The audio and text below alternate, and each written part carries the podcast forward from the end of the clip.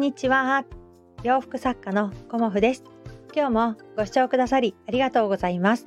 コモフのおしゃべりブログでは40代以上の女性の方に向けてお洋服の楽しみ方と私の挑戦についてお話しさせていただいています。今日は遠州浜松織物と家康大河ドラマ館に行ってきたよっていうようなお話をさせていただこうかなと思います。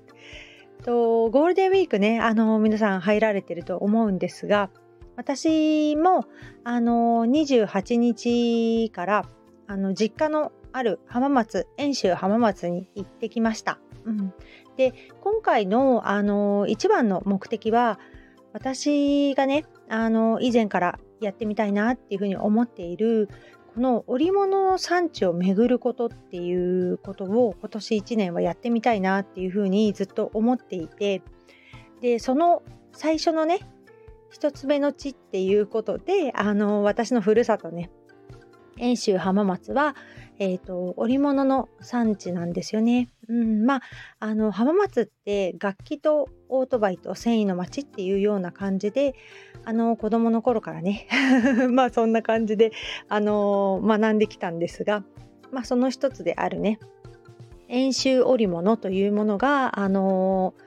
静岡県浜松市とかあと遠州地方と呼ばれるところがすごくねあの有名でもありこう伝統を受け継いでるんですね。でそこのあの遠州織物の生地をね使ってあのコモフのお洋服を作ってみたいっていうこう憧れというかね、うん、あの気持ちが以前からすごくあったんですよね。でそこであのなかなかね織屋さんっていうのが直接ね言っていいですかとか、まあ、どういうふうにアプローチしていっていいかわからないなっていうこともあり、まあ、あの仕入れ先がねあの1軒ぐらいしかなかったんだよね。うん、で私の中であのまあ織屋さんねいろんなところ行ってみたいからっていうことで、まあ、悩んでいたところ今回ねあの4月の29日と30日にあの浜松城公園の広場でこう演習織物のイベントがありますよっていうことを知ったんですね。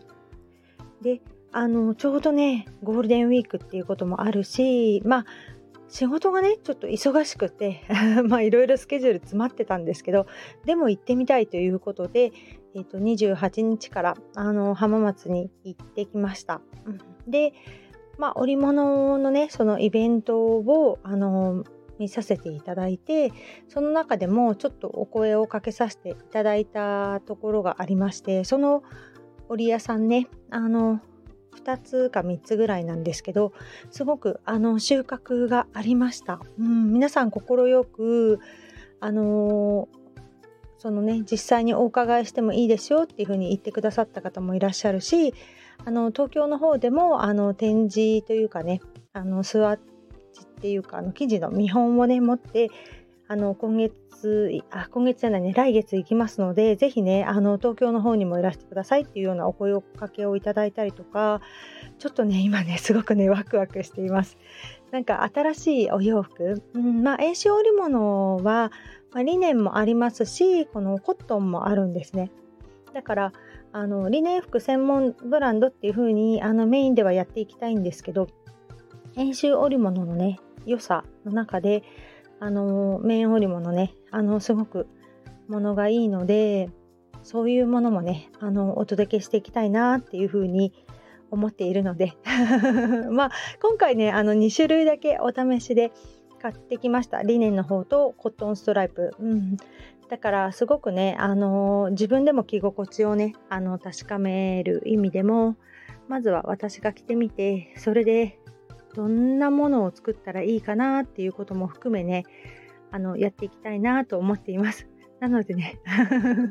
まあ、少し前に帰ってきたんですけどあの強硬なスケジュールではありましたがすごくねあの楽しかったしあのワクワクしたイベントでしたね。うん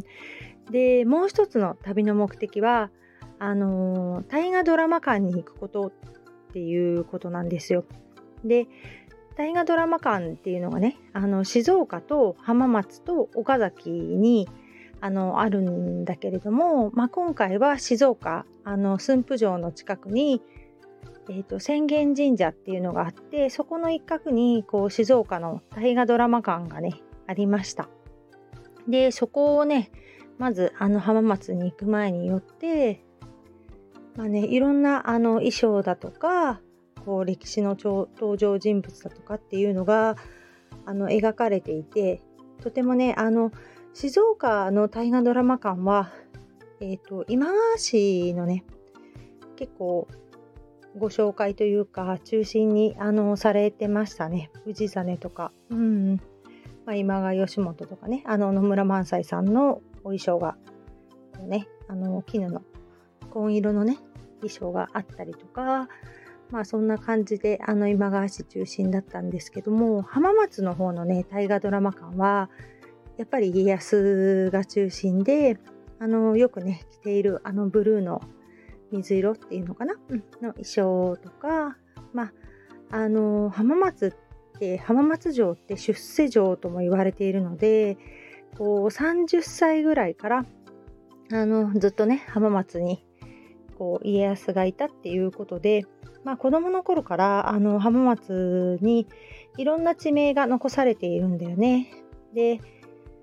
まあ、そろそろあの大河ドラマ浜松に入ってくるので三方ヶ原の合戦とかねあと小豆餅だとかこう銭取りだとか布端だとかねまあいろんなあの地名があってあと雑賀崖とかね。その雑賀崖のところに布の端をこうかけてで武田軍はね こうやっつけていったっていう なんかその追っ手をねこう阻むっていうかそういう感じのエピソードもあるんだけどもまあその辺の何て言うのかなあたりは私高校がねあのすごく近いので よくねあの高校時代通ってた場所でもあるんですけどそんな感じでねあの大河ドラマ館とあと浜松城にも、まあ、小さいんですけど浜松城はね浜松城の天守閣にも登ってきました。うん、でそこのねあの浜松城に登るとちょうどね私の母校が見えるんですよ。もうすごく大きく目の前にね。だからすごくねあの懐かしいなっていう感じでまあ駅と反対方向がねあの私の母校なんだけれどもすごくねあの 私が卒業する前かな。高2が高1のぐらいの時から建て替え工事があって今の新しい校舎にはなっているんですけどその校舎がねあの今も変わらずあってね。なんかすごくあの懐かしくなりました。うん。で、まあ、やっぱり浜松といったらねうなぎですよね。だからあの最終日の今日はあのうなぎを食べにね三日日町の方、三日日町って言わないのかな、今、三日日の方に行って、で、あのー、仲良くしてくださってるね、雑貨屋さんにも寄らせていただいたりとかたりしてね、あのー、今日は帰って、早めに帰ってきました。で、道もすごく空いていて、まあね、渋滞なく、あのー、透明で帰ってこれたんですよね。うん。だからあの明日ね私あの千葉県印西市印旛の家ギャラリーさんにお邪魔する予定なので、まあ、そのね 準備もあってちょっと早めには帰ってきたんですけど今回のね2泊3の旅はねすごくねあの